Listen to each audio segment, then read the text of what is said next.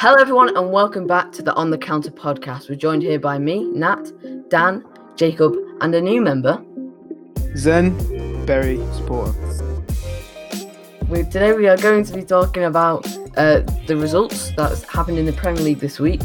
Uh, we're going to question what we think about uh, Michael Arteta and at Arsenal, and is his position in trouble. So let's get started with um, uh, we'll, we'll start with Southampton beat Man City, which was a one 0 win to Man City. What do you think about that? Southampton. Um, yeah, well, I think Kevin De Bruyne really showed his class in that game. Uh, you know, he's he's he's ball to Raheem Sterling, although it was a pretty standard across the box goal. Uh, you know, it showed the vision to get there, and Sterling as well. He had a slow start to the season, but for him, especially being an England fan, I hope he can uh, use this and get running from this. I, I actually thought Southampton could have done a lot better. Because if you look at like the past uh, games they've played, like James Ward-Prowse, he's been one of their best players. Like open up play and making chances. But in that game, it was just kind of like flat from Southampton, in my opinion. And although in the second half, I think they did a lot better than the first half. They did make chances, but they didn't make like clear cut chances. If you understand what I mean. I would actually say that Southampton managed to like Yeah. hold their own against them. They held they they held their own quite well. They were in the game. I think you know they have been a bit on you could say fluky form this se- season, but I think if you can hold your own against a team like City and only lose one 0 uh, I think you know, I don't see why they can't finish in a Europa League spot. Yeah, uh, on the City side of things, I felt like we, we've seen Southampton come come um, into their games with this high, high press, and um, I feel like uh, City dealt with the high press very well. They were, uh, as we know, most of the players are very comfortable on the ball, and they passed around it. Um, I feel like players like John Stones, he's in a good run of form at the minute. He's uh, Pep's choosing to play him over Laporte. Uh, we all know he's uh, very comfortable on the ball, but it's always been his sort of reading of the game that's been an issue. But it, he seems to have um, worked on that and he's doing pretty well. I say on the City side of things, they lacked uh, the finishing. They just sometimes needed uh, to kill the game, and they've sort of struggled with that recently.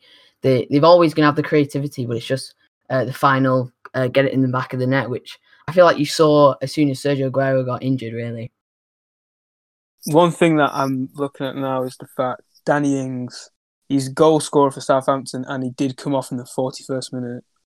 So that is a key striker gone for them Was that for through the injury? majority of the game. Um, for, I think it's his knee. yeah, it was it a reported That's, that that's um, quite worrying. it was uh yeah it, it was reported that um uh it wasn't going to be too serious but they, they were still unsure And also the signing of, uh, not the signing, the sub of uh, Redmond.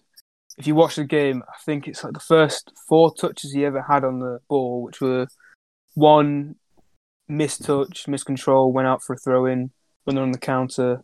Another one, I think, was he had two chances where he- he's in the box, falls to him on his right, completely misses it. Then he goes on his left, and he pretty much tame hit straight at Ederson. I think that sub was poor. If I'm going to be honest, from Ralph Mm. Hasenhüttl. I also want to add Yeah, well, the fact that they had six corners, and for a side that has Vestergaard and Bednarek, who are, if I'm going to be honest, mountains, they didn't use them effectively. yeah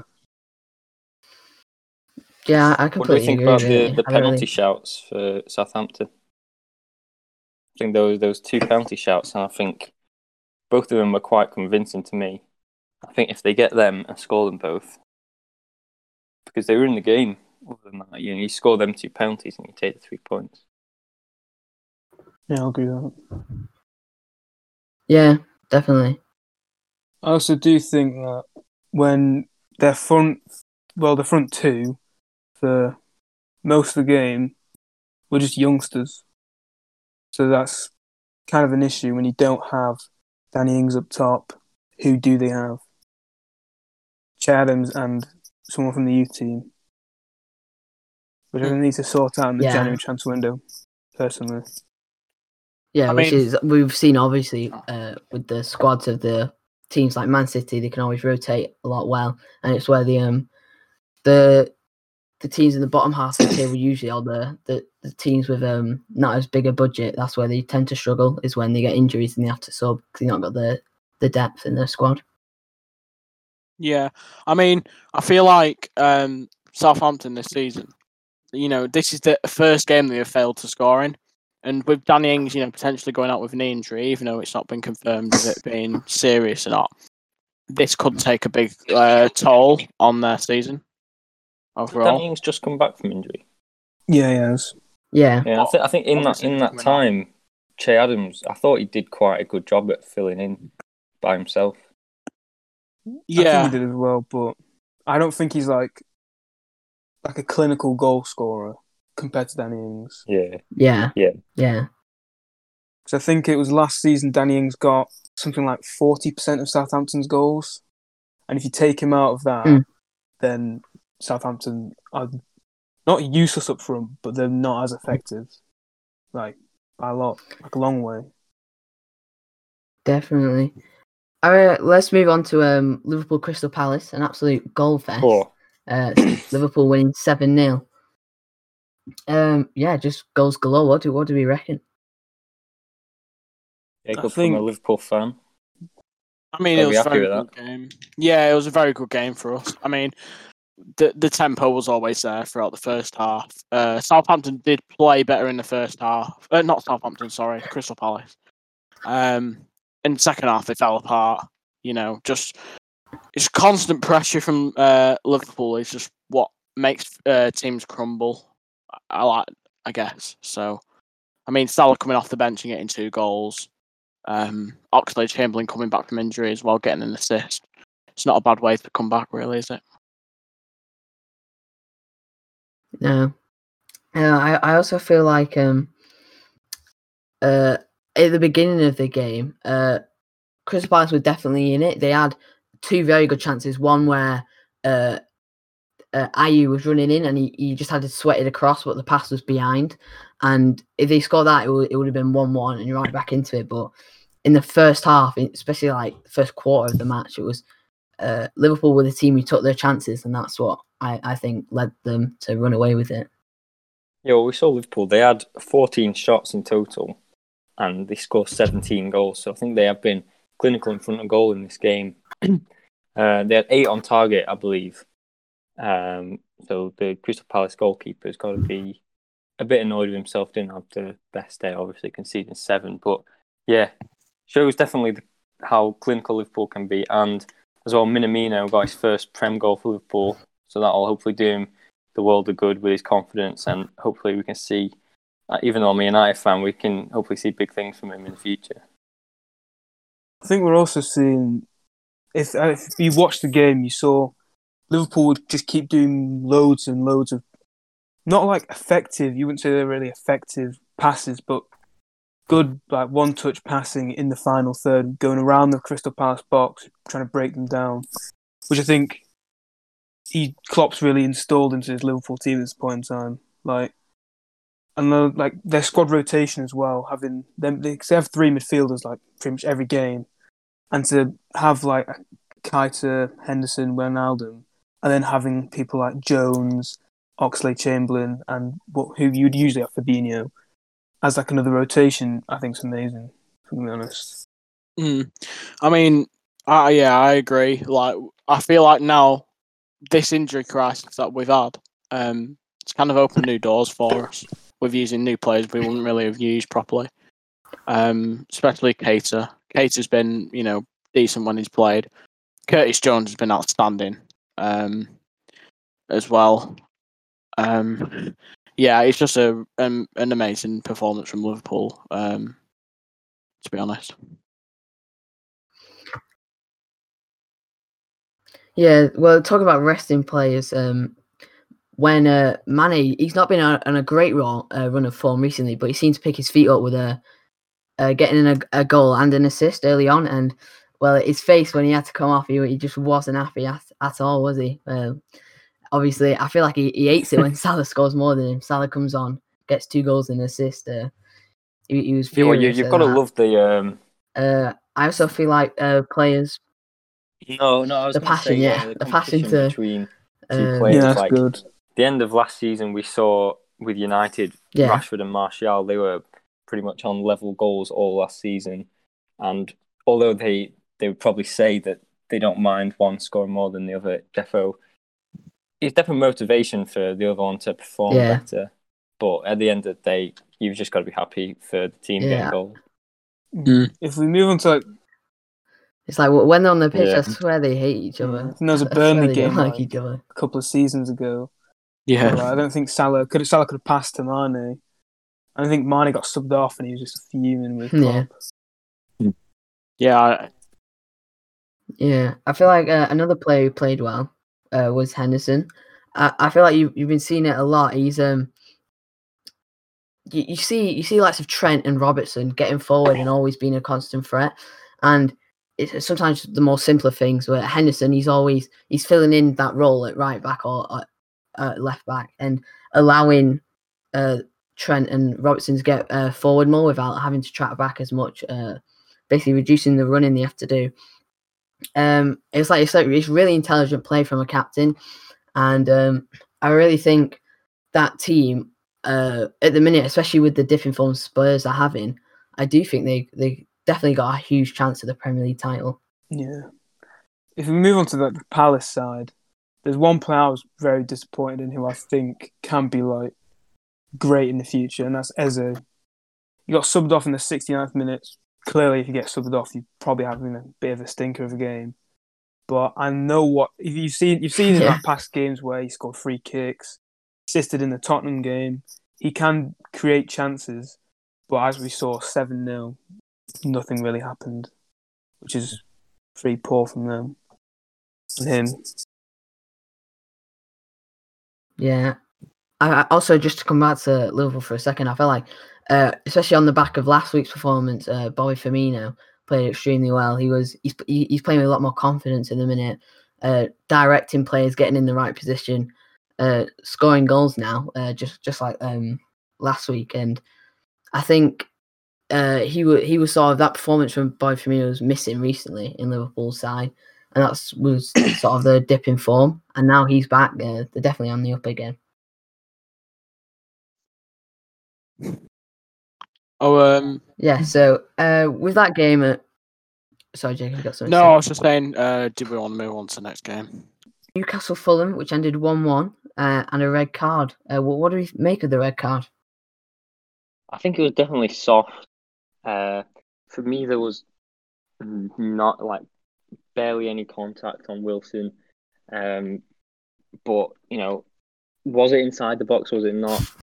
Uh, it might have started outside and gone inside. But an experienced player like Callum Wilson, uh, you've got to know better not to go anywhere near him because he knows how to draw them fouls in and how to get the penalty. Yeah, I think like what Dan said, they're Fulham are struggling at the moment and they're in a relegation battle. The last thing you want to do is get a red card. And, and Callum Wilson's quite an old person. Yeah. Well, he's like 29, so he's experienced in He's very old. he's, exper- he's experienced when it comes to like the Premier League, playing with Bournemouth for like five seasons, and like Mm. Yeah, he, he knows how to effectively like trick the ref if you understand like dive kind of thing, the art of diving. Yeah. And so I think, I mean, when you're one 0 up, and I w- I wouldn't say it's comfortable, but like I don't think Newcastle really do much damage to Fulham, No, they, they were poor. and you give away a penalty and and a red card. You're just putting your team in jeopardy when they just don't need it. Yeah. Yeah. For, for me, um, the the contact started outside the box, and then Callum, uh, as you were saying, Callum Wilson, as he ran into the box, he then fall, fell over. Um, Scott Parker mentioned even with VAR, this should definitely be spotted. Uh, uh, how did they get it wrong with VAR? Uh, it's a bit clueless. Uh, also, Mm. sort of the same thing happened to Lookman for Crystal Palace. Um, almost the same thing, uh, like on the edge of the box, sort of was it in the penalty or not? Very similar contact, and they didn't get it. So if one was given, I felt like the other should have. And if I was a Crystal Palace fan, I'd be uh, pretty annoyed. Uh, and then on, to Newcastle. Well, the the goal that they conceded, the own goal by Matt Ritchie was. I'm sorry, that was so funny. Yeah. it was uh, it was uh, it was hilarious. Um, I felt like overall though on the Newcastle side they were really poor. Uh, they uh, didn't have much possession uh, at all, and they didn't really go in to control the game, and they they looked behind for most of it for me. The game was pretty much 50-50 uh, by stats. Yeah, possession was pretty much 50 Yeah. Passing was 50-50, accuracy was 50-50. The only thing that um, sort of was different was uh, Fulham with 17 fouls uh, compared to Newcastle's. I Yeah. think it was four or seven. Yeah, sorry. Well, what I mean is like uh, possess like uh, useful possession, like when you're in the Yeah, final yeah. third. Oh yeah, for Um, sure. Yeah. just like passing around your defense is not really doing much with it. Sorry, it, yeah, I should said doing something with the possession, moving forward, uh, sort of in, having possession more in the final third. Uh, yeah, I felt like uh, they would definitely take a point out of that game from their performance. They they would would, have wanted more, but after how they played, I think the, they were pretty lucky to get a point with the penalty. With Newcastle, I think there's one worrying aspect about their team, and it's the fact that Callum Wilson's their top goal scorer with eight. The next one's Joelinton with three. There's such a massive gap Yeah, in like the goals, and I do think I, I think maybe half of Callum Wilson's goals are from penalties or something like that. He scored quite a few penalties for them, so it shows that they're not really creating many chances for their strikers, which I think is quite worrying, especially for a club which, as we've seen, well, they're not awful at defending with uh, Darlow, who I think is a decent keeper, and they still have Dubravka, but when you're mid-table, you do need to have maybe more than one goal scorer. If you understand Mhm. what I mean. Yeah. yeah, definitely. Andre Shelvey now have a few goals this season. He normally gets a few. Jonjo. Uh, Shelvey? I think he has. Probably. John Joe Shelvey, I think, has got one. Mhm. I think yeah, I think we can see a bit, a few more goals from players in, in midfield, you know, other attacking players. Yeah. Right. Next game. Yes. Uh, so uh, we'll move on to um, uh, Sheffield United versus Brighton. As a one-one and um, uh, a red card for um, Sheffield United. Yeah, Uh, what what do we make of the red card first of all? yeah, yeah. He has he has got to the ball first. But obviously, the follow through uh, studs up. He went in very fast, uh, and I think it is Yeah. is is violent, which I guess that's why he sent him off. Um, but yeah, I, I would agree with the red card because you know you can't be following through like that. Yeah, there's no complaints from me.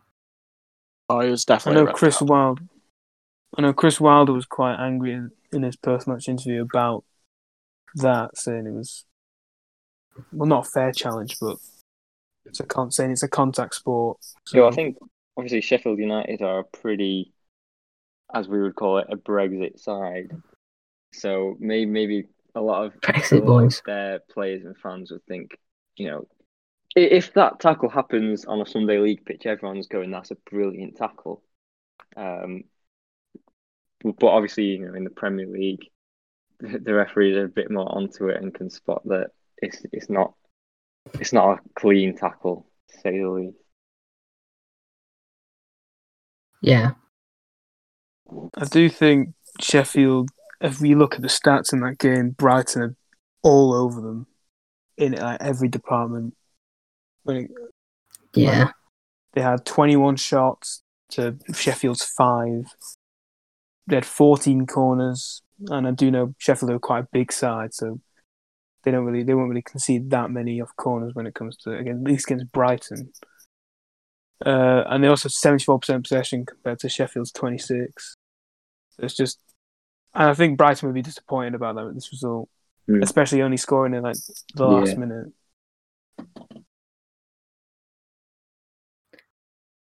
yeah. You you're seeing good performances from Brighton this season. However, they're just they're not getting the results they need. Uh, showing that I think both these ties, uh, sides, sorry, are definitely in uh, might get relegated. Uh, Sheffield United for me are pretty much down and out with one point uh, all season. I mean, I don't think uh, two points, sorry, all season with this game, and um, I don't think we've seen um, a performance a worse f- uh, start to a season uh, that I can remember. It's it's Yeah. uh, terrible from them, which is a bit of second season syndrome.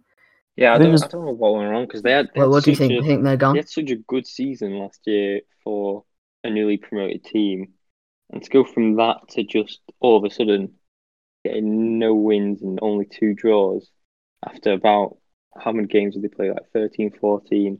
It's very poor. I do think for at least a team like Sheffield who Yeah. aren't technically the best, like they're probably technically the worst in the Premier League when you think about it.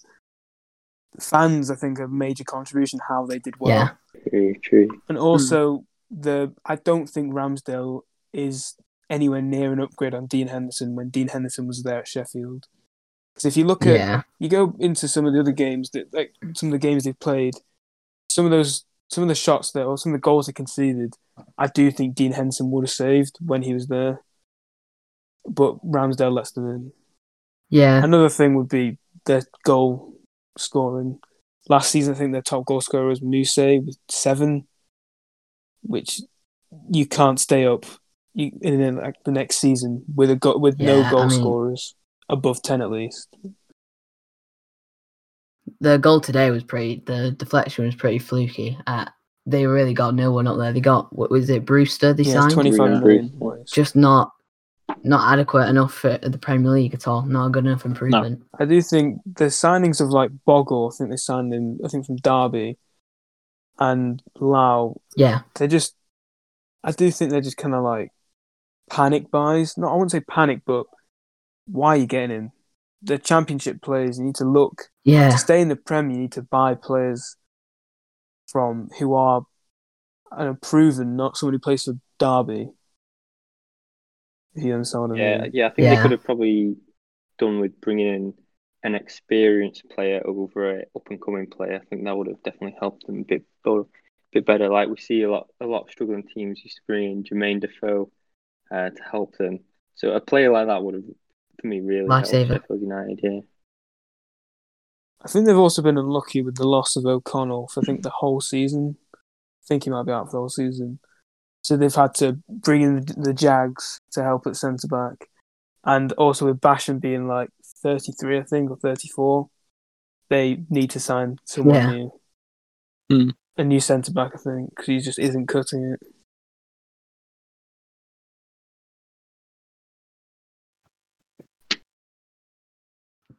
Do we want to move on then to um yeah. uh, the next oh, I game? want to talk Uh, about. Can I talk about something else? Yeah, yeah, I do think on Brighton's Yeah. side, the one thing they've not been doing effectively is finishing. Because if you look in like, Yeah. especially the United game, I think it was like Trossard hit the bar like three or the woodwork three yeah. times. yeah, I think Maupay's been pretty crap recently, and yeah. Connolly, Terrible. Who even It's has Connolly. scored two goals against Spurs, done nothing Mm. since. The fact that they're having a veteran Yeah. like Welbeck coming in to having to score goals, I think you need to look at their strikers and go, "What are you playing at?" Like, Mm. Yeah, yeah. Pretty poor. Yeah, definitely. Um, d- should we move on then to uh, the next game, which is um Tottenham versus uh, Leicester? Uh, the game ended two 0 uh, to Leicester, which you know from uh, the first podcast we done where we thought uh, Spurs were going to win the league, they've, they Yeah. definitely had a dip in form. Well, what do we think about that? I mean, totally poor from Spurs for the last two previous games. Obviously, the last game versus Liverpool um, played. They actually did play very well. Uh, they were unlucky to kind of, you know, to lose. But uh, this weekend, uh, you'd expect them to beat Leicester. Uh, obviously, Jamie Vardy being a massive threat uh, to them, and obviously getting a goal or two. Did he get one goal or two? Yeah, well, he was involved in the second goal. He headed it on towards uh, Oh, that, Alderweireld. that was it. He Yeah. Oh yeah, yeah, yeah. It was pretty much um, just a dominant game by Leicester, I reckon. You know, we saw with uh, the penalty, um, it was just it was just sloppy, shoving the back uh, in the penalty area Yeah. Aurier. It's just it's yeah. just uh, it just shows It's just of stupid, really. maybe stupid Yeah. mistake. Uh, it originally wasn't given, which I was surprised by, but then it did. Uh, it's just mistakes like that which are gonna ultimately cost cost uh, Tottenham games in the league. Uh, and when you've got someone like Vardy taking them, they're pretty much guaranteed to go in. Mm. I do think Ndombele, he had a pretty poor game, and I do think sometimes he just tries to go for those, uh, like comp skill compilation things. Like I saw him do like a nutmeg Yeah. and stuff like. Mate, you, you're losing the game, or you're not. You're not even like you're drawing the game. Try and impact it in some way. He's Mm. just trying to get like some cool pass just to be put on some Instagram post with like bass boosted music in the background Yeah. that's not going to get you anything in the future. And then No. Mourinho saw that and was like, "Yeah, Bale, you're coming on." What about uh, the Maddison goal that was ruled off for offside? Only just. It was a matter of millimeters. Uh, I thought it was a great ball from Justin. I've got him in my fantasy team, so I could have done with him getting that assist. But it was ruled offside. Yeah, Uh, yeah, it was a great move. Uh, Do Maddison you think? With a great touch. Yeah. Do you think goals like that, where it's just a millimeter, do you really think that VR could possibly get that right? Um. Mm, Yeah, I think they can. It's it look if it's if it's to do with anything to do with the feet, like, and it's a millimeter by the feet. Yeah, that's fine. That's you know they have a reason. But if it's your shoulder, like, unless you score with your shoulder or, you know, your your arm, which it never is gonna happen. Like, there's no point, is there? You're not playing with your shoulder, are you? yeah, for me, it's always it's always been the I could talk about this for ages. It's always been the the rule of offside. I, people always uh, go to VAR and blame VAR for it, which obviously VAR has brought up since they can get because VAR always for me get the right decision. Like it is, you're either offside or you're not Yeah, offside according yeah. to the rules. Yeah. So people are always like, oh, it's VAR's fault, it's VAR's fault, but it, VAR's just pointing out the right decision. You, you got to go back to the rules where it's Yeah. uh, if any part of your body that you can score with, so you can technically Mm. score your shoulder is on Yeah. is um is is uh, uh across the line of the defenders, it's offside. But for me, um this is a stupid rule. I think that it should definitely be daylight. Like there has to be uh daylight between uh the defender and the attacker because in a Premier League as well, like you want more goals. Like why would you not want more goals to make the, Yeah. the league more exciting? And uh, uh, you'll just make more money at the end of the day uh, with more people watching. So I feel like because they're gaining no advantage to here. Like when you see these people uh, with like they're like fractions, there's no advantage there. They've not sort of cheated to to get the goal. Yeah, yeah. So I feel like if they change it to sort of daylight, where there is a clear, there's a gap between these players, uh, I think that would be the the fairest way uh, of doing it. Yeah, I think Arsene Wenger actually proposed a new rule saying the furthest back part of the player should be what is counted in on the offside. So, say like the back of his heels, the furthest part back, then if that part of him's on onside, then he should be onside. Which you know, Yeah, will that make it better? I don't know, because they they'll still you- you'll still go down to millimeters, and I don't think a computer from that camera angle, especially maybe there's a bit blurry. The players are going at some speed as well, so I don't know if they that line can get it spot on. Perfect. Yeah. For me, I feel like they they do get it spot on. I feel like they do always get the right decision. I don't because obviously a computer can see better than the naked eye. So like when you're judging it from a picture, I feel like you can't tell from the either the pixels. I feel like they wouldn't implement the technology if they knew they could be wrong. It's like imagine they brought in a goal line Yeah. technology uh, that could be uh, slightly faulty. They would never do that. Like Mm. when they when that buzz happens, it's definitely gone across the line. Well, not in the Well, well, Sheffield United Sheffield and Aston Villa, but uh, last season. there, that's there when you was have VAR to actually- implement. I think I don't know if it was last season when Ronaldo scored the hat trick against uh, Atletico. there was a debate. It probably was false, but there was a debate about an Atletico fan saying that the ball was smaller on the goal line technology than the actual pitch. Yeah, it was a, probably a little waffle, Yeah. but They that's what he was waffling about. I, don't know about that, but I, my, my thing is, I think the actual VAR technology gets it right. Yeah, I just think agree. it's incompetence from the people in the actual like studio doing everything. Yeah, for, yeah, I always think that as well. I feel like VAR. If we, if we talk about VAR, I'll, I will get into it now. Uh, I feel like VAR isn't the problem. VAR isn't the the thing we need to change because VAR is is being used uh, incorrectly, in my opinion. It's being the rules that you use VAR aren't correct. So, like, I feel like the the rule about it's not enough to change the referee's uh, initial decision. I think that rule is terrible because you're saying that incorrect decisions can still go ahead just by because it's a smaller fraction of a wrong decision. That then means it's a right decision. That to me makes no sense. It should be at the end of it. It should be whatever. It, it it's either right or it's wrong, and just because it's a little um less right or a little less wrong doesn't then mean it's okay. I feel like VAR if it if you see it it it's either a free kick, it's either a foul, it's either not a foul, it's either not a red card.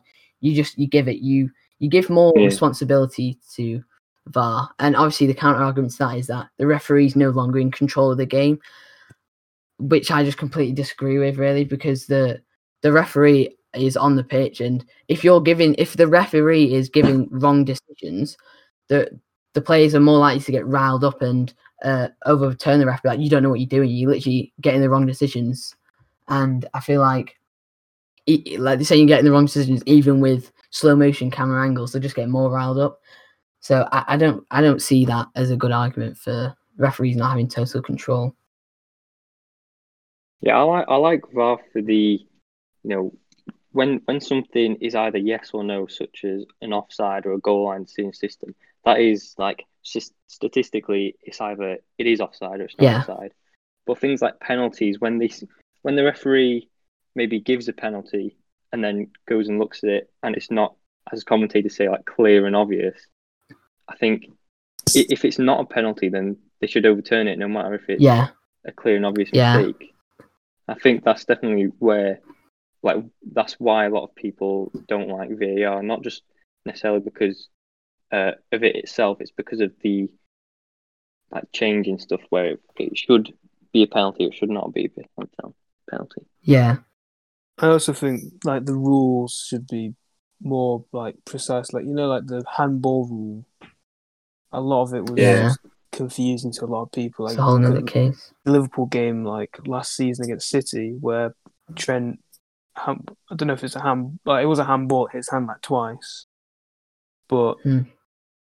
Back then it was a different rule to what it is now. Yeah, and I, So I feel like the just need to stick to a referees are the referees. I feel like are always sort of a- adapting or the rules to their own thing. Like they're always interpreting the rules differently. I feel like that's where you get some hmm. confusion. Like it should be, what's it now? If it ricochets off your off something and then hits your hand, it's not handball. Say it, say it hits your thigh and then your hand, it's not handball. Or if it No. uh, or and then it's like different rules. Like if no matter what, if a strike, if it touches the striker's hand, the attacker's hand, and they score, even if it's belt pelted at them from half a yard, it's still disallowed. I think that's a really stupid rule. Yeah, I think it's consistency, which is also uh, what's annoying the fans. Where some sometimes it's given, sometimes it's not given, and when something's given for a penalty, and then the same thing happens at the other end uh, Yeah. against an attacker, and it's not given. Yeah, Nice. which I, I thought that was a clear example in um Fulham Newcastle. I feel like with Lookman, it's just uh, it's really poor, poorly used. Mm. Mm, yeah. Should we move on? Yeah, well, yeah. Next game's uh, an eight goal thriller. Man United versus Leeds, uh, 6 2 Oh. to Man United. Bruno Fernandes doing bits for me on fantasy, uh, captained him. Uh, what do you make of it, Mm. Dan, as a United fan? Obviously, the start from my favourite player, uh, Scott McTominay, for him to get a goal, rare, but him to get to get two, and especially in three minutes, Uh, Yeah. The emotions were, were very high, and I was just I went went down to make a Especially brew and it was only two 0 Yeah, especially against Leeds, who you know we've not played them for 16 years uh, in the Prem, and to get to get the first game back to be two 0 up after three minutes, you know, it's a, it's a joy to see, really. Also, the McTominay is the fastest, I think, brace um, Really? in Premier League. I Prob- think so. probably. Because it was in the first Can't- three Can't minutes. see many people being. So it's a stat like that. Thought he was going to get his hat trick when he was running back post, but Yeah. unfortunately, Perfect. as Ice well. Cold Tony couldn't put it on. Put on his head. Mm. I think we yet again see Bruno Fernandes stepping up to the plate and just yeah. being the Yeah, heart well, I of the said, I said it last podcast. I said he's the best player in the world, and I could go on about him all day. Best player in the to world. honest It was with you. midfielder. Yesterday, last I, w- I wouldn't uh, say last best player in the world. last episode was best Well, midfielder yeah. in the world. Now it's best player in the world. That's Mate, outrageous. He's, he's everywhere for me. He's best. You can say he's best goalkeeper for all I care, he's unbelievable. the impact he's had on United, you know, you don't you don't need me to say it. It's been phenomenal. Uh, he's got two goals today and an assist. Although one was a penalty, um, which I did want Scott McTominay to get his hat trick, but uh, well, you know, he scored one from open play, got an assist. Uh, he's just a great player to watch. Although he's, I, I thought maybe a few times today his passing was a little bit off, um, but still you can't really fault best player in the world, can you? what what are we Then- thinking on um? Sorry, sorry. Then you go. then, yeah, you mentioned about ice cold Tony.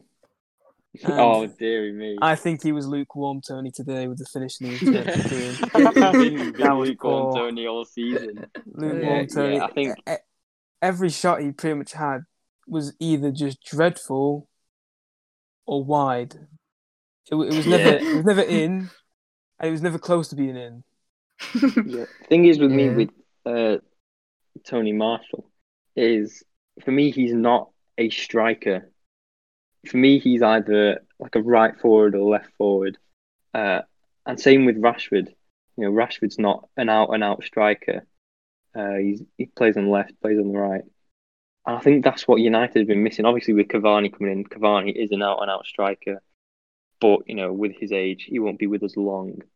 Um, so I said this today. I think we Pogba for me doesn't have a have a role in this team anymore. I think we should sell Pogba and buy in a striker that could be with us for five or so years. Who would you buy in? You know, is an out and out striker. Uh, I don't know, really. Yeah, I, I I'd love to see Calvert Lewin in the United top. Uh, don't Calvin. don't Calvin, don't do that. I would disagree Um, with you, Dan, about the striker thing. I don't think you've got a proper winger Daniel because James. although no, Think- although although you I- ice cold Tony, uh, he needs to just be Just be on the bench, maybe get a loan move to a to like a league inside to get some confidence back. let, Well, I- let me to Marseille or Lyon. yeah, so you Fucking can get like ten goals a season, get get all the get get it flowing Definitely. again. But I I do think they need a proper winger because you're playing Mason Greenwood, who is a striker, not Yeah, a yeah, winger Mason- on I the guess, yeah. I guess when I say we need a striker, I guess Mason Greenwood would uh, hopefully fill that void. He is an out and out striker for me. Uh, he's shown it in the youth team as well. But with the winger thing, I think Marcus Rashford, he is a winger. You've seen him play on the left, coming in on his right, and I'm talking about the the right damage he does. Yeah, but you said winger, and you know we see- we see the damage that Rashford does one on one against defenders when he can uh, come in on that right foot and unleash one top corner. Uh, but yeah, on, on the right wing, we are lacking something. the right is what you need, and then I think Greenwood will be the player you're on about, saying the striker, and he'll be there for like five, six years. But he just needs to get his form back, like he was back in well last season, Yeah, When the you'd end be- season. scoring some good goals. Mm. Well, what do we think on the Leeds end of things? I think what we've seen from Leeds is we know they can score goals. Even here, they've got two themselves, but defensively, they're definitely lacking. Yeah, hundred percent. Yeah, well- but then again, they do have And if, if Cooper's out injured, they don't actually have a centre back anymore. Yeah, I was Been going to playing say Ayling Ayling was as a- playing centre back. I think that's been happening for the past couple of games now because Koch and Llorente have both been out injured, and they're two of the main centre backs they can use, which I think's bad. Yeah, I think Leeds they enjoy playing that sort of end to end football where they their main goal is just to try and outscore their opponent. Uh, and so, you know, pretty much every game Leeds play, it's a great game for if you're a neutral fan and you'd love to see attacking attacking threats, attacking goals, chances. And Leeds definitely bring that. They man for man marking, which Yeah. does it work, does it not work? I don't think it worked today against United. Uh, could work maybe against small teams, but I think that's what something Bielsa's got to look at and say, uh, we we've got to change the tactic against this club and this club. But I think he's just stuck with the same thing he's done all season. It's not it's not really worked today. Yeah, There's I think. th- Go on, then you I was going to say that they have the worst record, I think, now. Uh, when it comes to set or corners, I think it's either corners or set pieces. They've Yeah. conceded the most goals, and especially conceding off the Lindelof goal is one another one to add to the list. So I think that's one thing You've had a bad day on. when Lindelof scoring. But then again, they don't actually have a centre back apart from Cooper. So, and I don't think they have a massive team. I think they've got Bamford, who's like six three, maybe, and Cooper, I think might be like sixty. They, other than that, I think they're quite small. So off a set piece, they are very vulnerable. Yeah, I feel like you, you saw Leeds in the championship playing the way they did, look looking unbelievable. Which like, but then as soon as they come against these um uh, these tougher teams in the Premier League, they're still getting results against I would say the lower uh, end teams in the Premier League, but um higher up they're they're getting very sussed out and uh, destroyed pretty much defensively. They're still sto- scoring goals, which is always promising, but they they they need to look at a defensive side of things. I think one thing with Leeds which is good is no matter how many goals they concede, they're always still looking that bright side. Uh, you know, we saw they were six one down, but they were basically playing the same football as if it was no Yeah, yeah, and that's when we saw that Dallas goal. Uh, so in a way, that's good uh, that they're, you know, they've not let the scoreline affect how they're playing. But I think maybe it probably should affect how you're playing. Maybe you go more defensive, more attacking. I don't know. I think Yeah. one thing for Leeds is, although Bamford I think scored nine or ten goals this season in the Prem, yeah, he he has so many chances every game that he just Yeah. doesn't finish. And if you, you put a better striker there, they're getting way more goals, and they can definitely get like a Europa League spot if they have that. yeah. Because they they brought in Rodrigo, but he hasn't really been the man they wanted. Mhm. Um, but yeah, I was saying this. I think I'd say last ep- last episode or so. Um, Bamford, although he's scoring at the minute, he, I don't think he's enough to sort of do do get like you say. They at least could get Europa if they play the the way they're playing and so out at the back. But I feel like you, you have to improve on Patrick Bamford to uh, Yeah. to get there. Mm. So let's uh move on to um the the next game. We've Oh, got um. West Brom Aston Villa, three 0 Aston Villa. I um and a, a red card for West Brom. I'll I'll start with the red card. I thought um it was just really stupid. Um, and Livermore he, he was clearly got a bit rattled when he he, he sort of went in uh, challenge first, didn't come away with the ball. Saw Jack Grealish, and uh, although he did what I a lot of people would want to do to Jack Grealish, he just sort of just stood up, kicked him uh, around about the knee. Definitely a red card. I don't think you could really argue with it. Yeah, it's classic Jake Livermore. He- Yeah, just he would do getting- You see it with players just get like uh they're like you, you can see it like from it's one of those we see from a mile off like they've messed up they're like oh, they're like really angry want to get it back and just do something really stupid Yeah, I don't think it's a good start for Big Sam. yeah his first game I would I wouldn't say it's a an easy game, but I wouldn't say it's like a hard game. Yeah it's one it's- it's- if it's you want to stay up you've got to win I feel like I, I the red card in the thirty sixth minute is just yeah I mean if you want to show help. your manager your your new manager that you're you're about you've got something about you and you want to get in this team. It's the worst possible thing you could do. I felt like um, Yeah.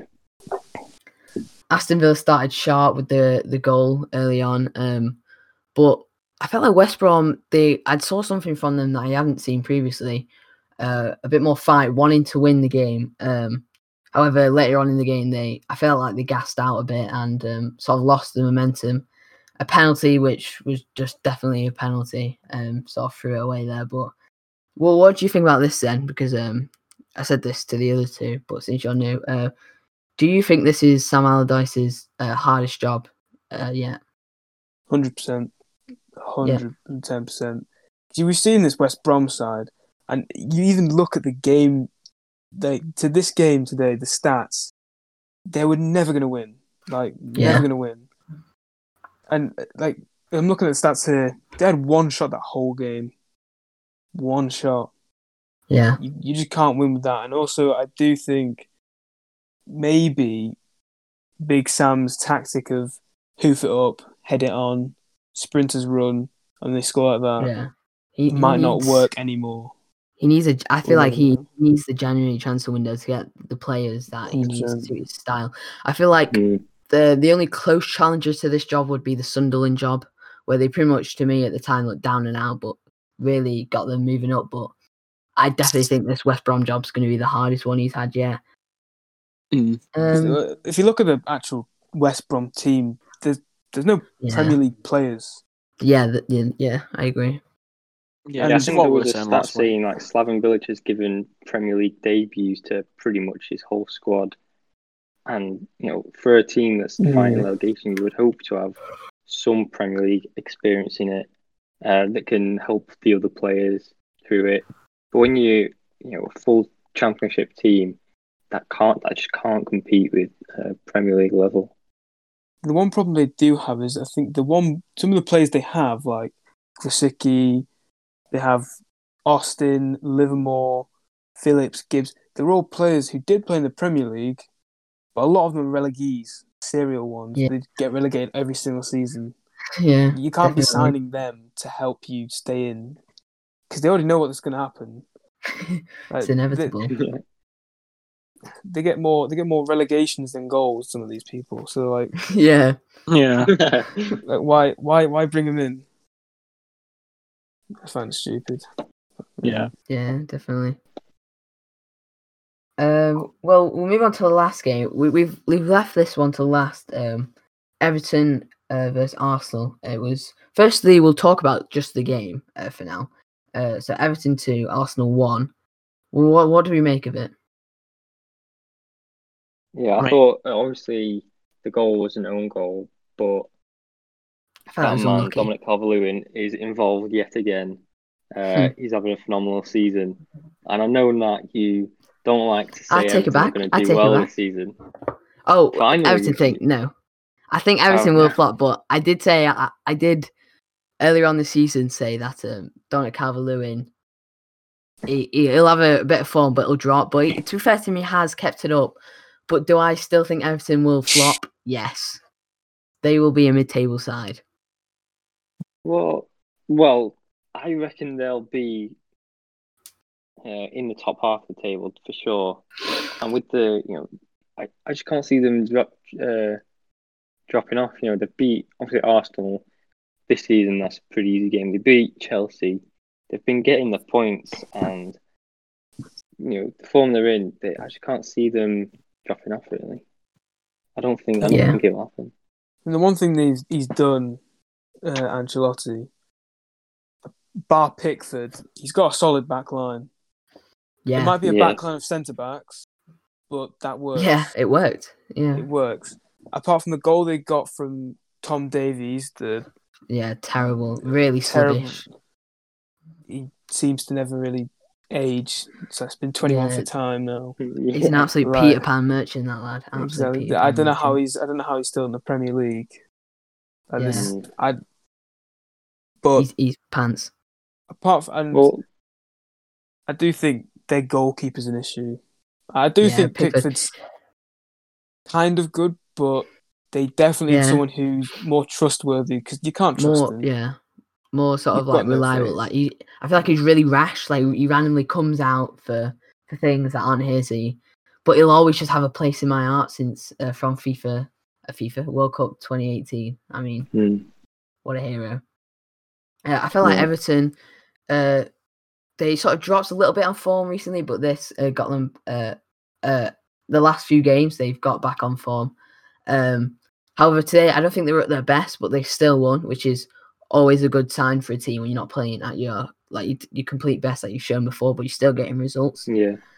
Um, what else did you make of uh, Everton's performance?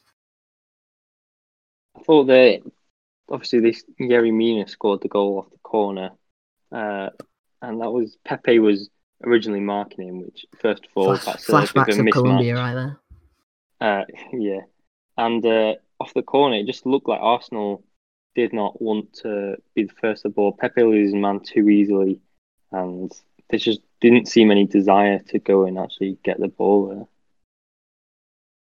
I do think the the first goal was quite lucky because it was an own goal, which was Yeah, Probably it was it avoidable, was but- unfortunate.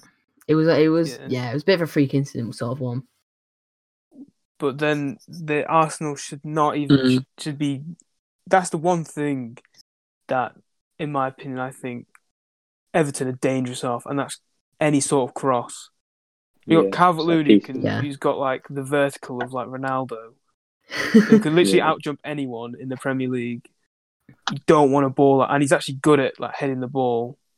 You don't Yeah. want him to to even be near a cross, which they let inside like twenty minutes. Yeah, I felt like um Arsenal uh, today um were uh, sorry yesterday were um lacking creativity. They um it, it sort of looked like they couldn't be bothered. They weren't closing plays down, uh, and they sort of lacked options in the final third. They they would sort of move the ball up, but then they, there was no one making the killer run or the having the killer sort of instinct to to get the goal. I felt like players uh, that's having a really poor game, although he scored a penalty, but uh, although through throughout the game was really poor was Pepe. So the record signing, I want to say seventy two million. Uh, just wasn't getting involved, wasn't running into the box, making the final run. He was sort of sitting off and didn't really look like he could be bothered, really. I do, I do think that they weren't Arsenal weren't like out of the game. Like they weren't like Yeah, they yeah, I Fully agree. gone. It's just they, and that's pretty much been the case for all majority of their losses. They've not been they've been destroyed, haven't they? they've not been. They've not been absolutely annihilated. They've just not Yeah. done anything. They've had the ball, passed it round. They've done what like Arsene Wenger's like last season was. Apart from they, they haven't just scored pretty much. They pass it round, try and get that killer pass, but they don't have anyone who can actually spot that killer pass or make an actual good run. Like Willian, he's he's past his peak. Yeah, Pepe's just been a massive yeah. flop, and they're Huge. relying on people like Nketiah and Saka, young. Yeah, these teenagers, to do something. Willock, Ainsley Maitland-Niles. yeah. I feel like uh, out of there was very few positives. One positive I could take was Kieran Tierney. I feel like he played well. I feel like at the minute Mm. he's the only Arsenal player at the minute sort of uh, doing uh, well, looking like he can be bothered. He, he he basically just he does his job at left back. Uh, he, he gets up, he gets back, he he sort of reads the play. He um he sort he's trying to make things happen in a team where it looks like no one can really be that bothered. And so I would I would say he's playing well, but for the others, it's I think it's a bit ropes. We're gonna move uh, the podcast onto a, a section about what we think about Arsenal and what's the problem, since they're sitting at uh, 14th or 15th in the table. Uh, and do we think they're going to get relegated? We'll, we'll we'll start with that question. What do you guys think? Do you think Arsenal will get relegated? No, Um, no, no, but like, would everyone like to see Arsenal get relegated? I think yeah. yeah, yeah, Yes. Like I like not seeing not. in the championship. I, I want to see how a you know a top Premier League club from five you know from five years ago, or you know if you would class Arsenal as a top team three years ago, um, sort of handle that position in the Championship. Obviously, we all- we all know they will get promoted back up to the Premier League if that's the case, but really, Mm. no, they're not going to get relegated. Back onto that, Jacob. Though I feel like they'd be in huge, huge financial trouble there because the jump from Championship to Premier League is massive. Like the t- the the income you receive from television Oh, is yeah. huge. So with players on the wages that they have in the Championship, uh, bringing in a lot less money.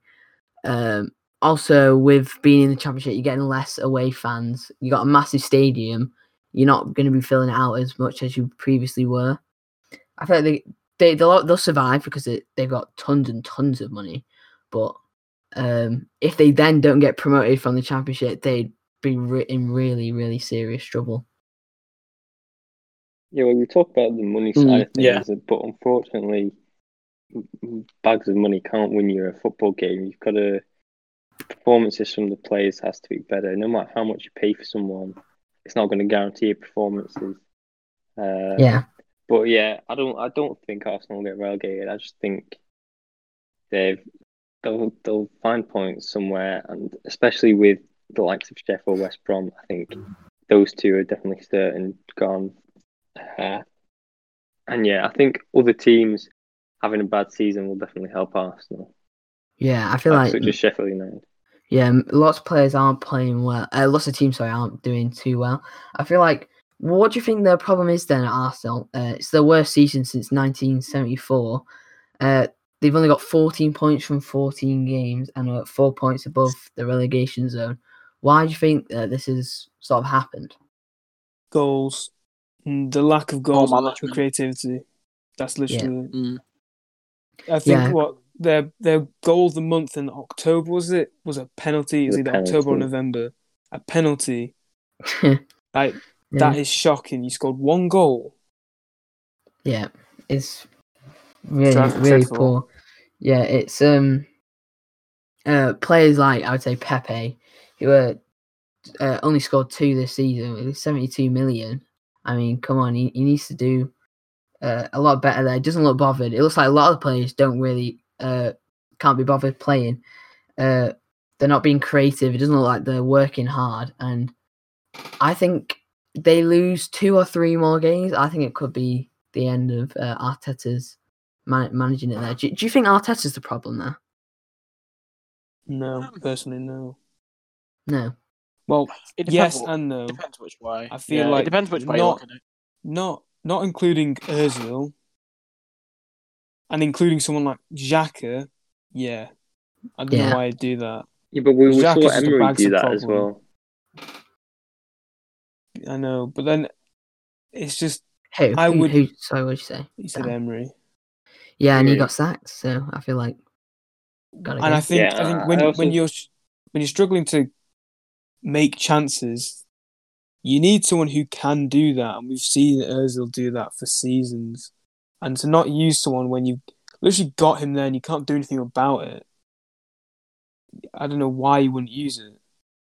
Yeah, I've always said from um from the off the decision of Arteta, I felt was a really so it was definitely risky, uh, with not managing, not being a, a full uh, proper manager of a club before, uh, only being assistant to um, Fraudiola. Uh, I think um he it, he was always going to struggle. I feel like it was never going to be easy. The uh, he'll he'll come out and say he's won two trophies, but the at, at this point it doesn't really matter. Fans definitely care more about the the table and uh, definitely want. I mean, they'll, they'll be disgusted at the fact that Arsenal uh, are fifteenth at the moment, and they if they see Arsenal drop any lower, I really do think that the they're going to be wanting him. It'll be Arteta out. Yeah, we'll see all that again from Oh. Arsenal fan TV. I'll raise some about Arsenal. Like, it's not totally directed at, at Arsenal as a football club, but do you think um, Arsenal fan TV make the situation Arsenal are in look a lot worse than it actually is?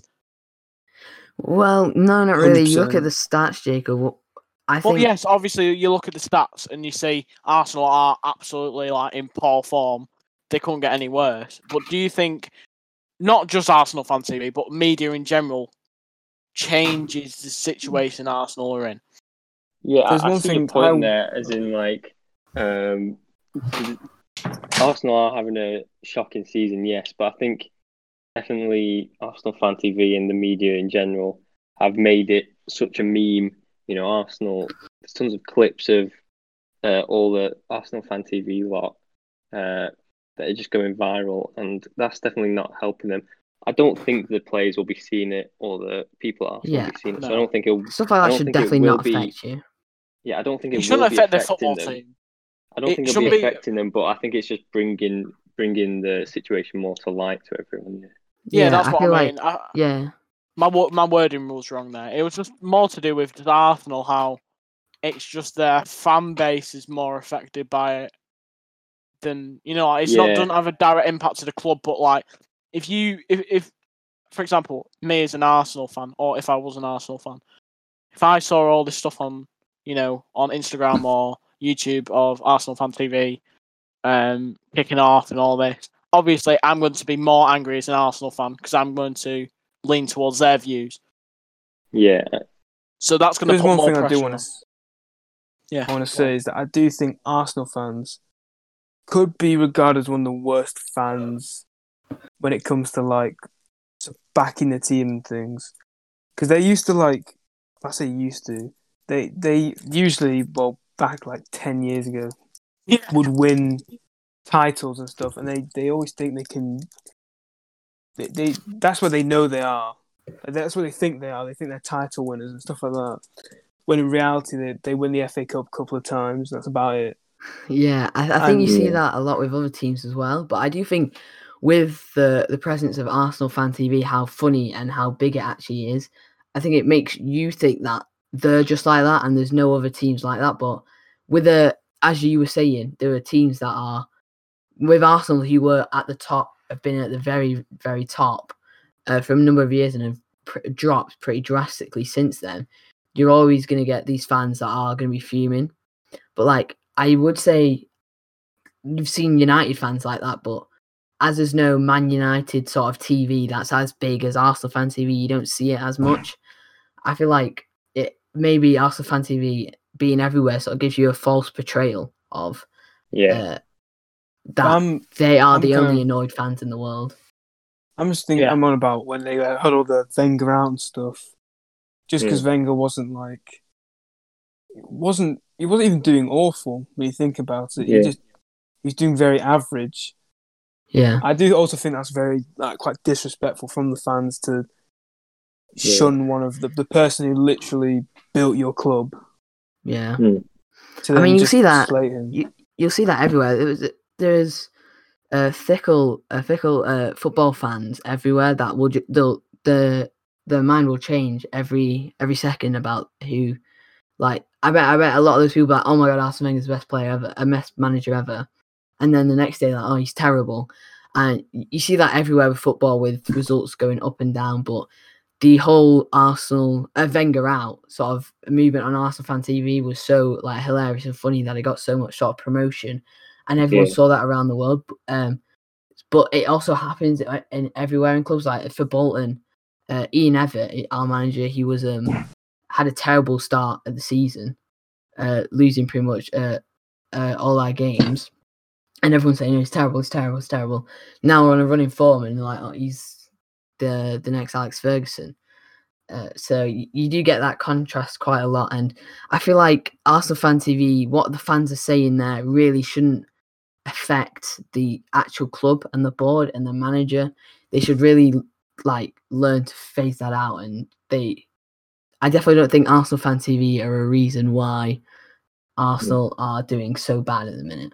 No, I, it, that that wasn't necessarily my point. It was just to do with the media coverage and how that portrays Arsenal as a football club at, at- the current state, making it obviously it is in a very bad position, but making it look a lot worse than it is because it's being memed out of. Uh, that was my point, but yeah, I agree. I mean, I definitely think Arsenal fan TV isn't a good thing for Arsenal Football Club, not at the current minute, but that's because that's the people's opinion, and the uh, the people's opinion isn't always a good thing, you know. Mm, I don't think it's a bad thing. I think it's just a thing people should um, sort of take with a pinch of salt. Like anything you see on social media, don't believe everything you hear. Just because one person says that doesn't mean you have to then believe them. Uh, so I would say it's just a fun No. thing, and it's it's actually I think it's quite a good thing to sort of get um, a chat amongst fans and sort of a, a community. But I don't think I wouldn't say Arsenal fan TV are showing and making Arsenal look completely worse than they are because I think they are at the minute, com- like one of the lowest I've ever seen them. Yeah. Hmm. Well, I, I, I do also think that I think they're one of two teams to never get relegated from the top division. I might be wrong about that, but Yeah, yeah, you're Oh, right. and- yeah, and this would be dreadful if you think yeah, about you'd it. be because fuming. They've never really been in the bottom half of the table, like Yeah.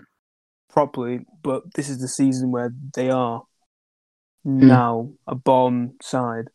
It won't probably won't happen very long. They'll probably in a couple of seasons be back up in like the top six. But Hmm. if it does stay like this, this is really bad for the history of the club Yeah. and the status at the moment as well. Just they won't be able to attract any players, and they Hmm. were actually struggling to do that anyway mm, when when it Well, came to ti- big players to try and get them to the Champions League. Okay, guys, thank you for listening to this episode of On the Counter. Uh, we've uh, thoroughly enjoyed having Zen on for the first time. Uh, what did you make of it, Zen? Yeah, it was fun. Yeah, he's going to be a regular um, uh, appearance on this um, channel. Um, so thank you for watching. Go follow the socials. We're on Instagram and um, uh, I, uh, and on iTunes, Spotify, and TikTok. Um, thanks all for watching, and we'll catch you in the next one.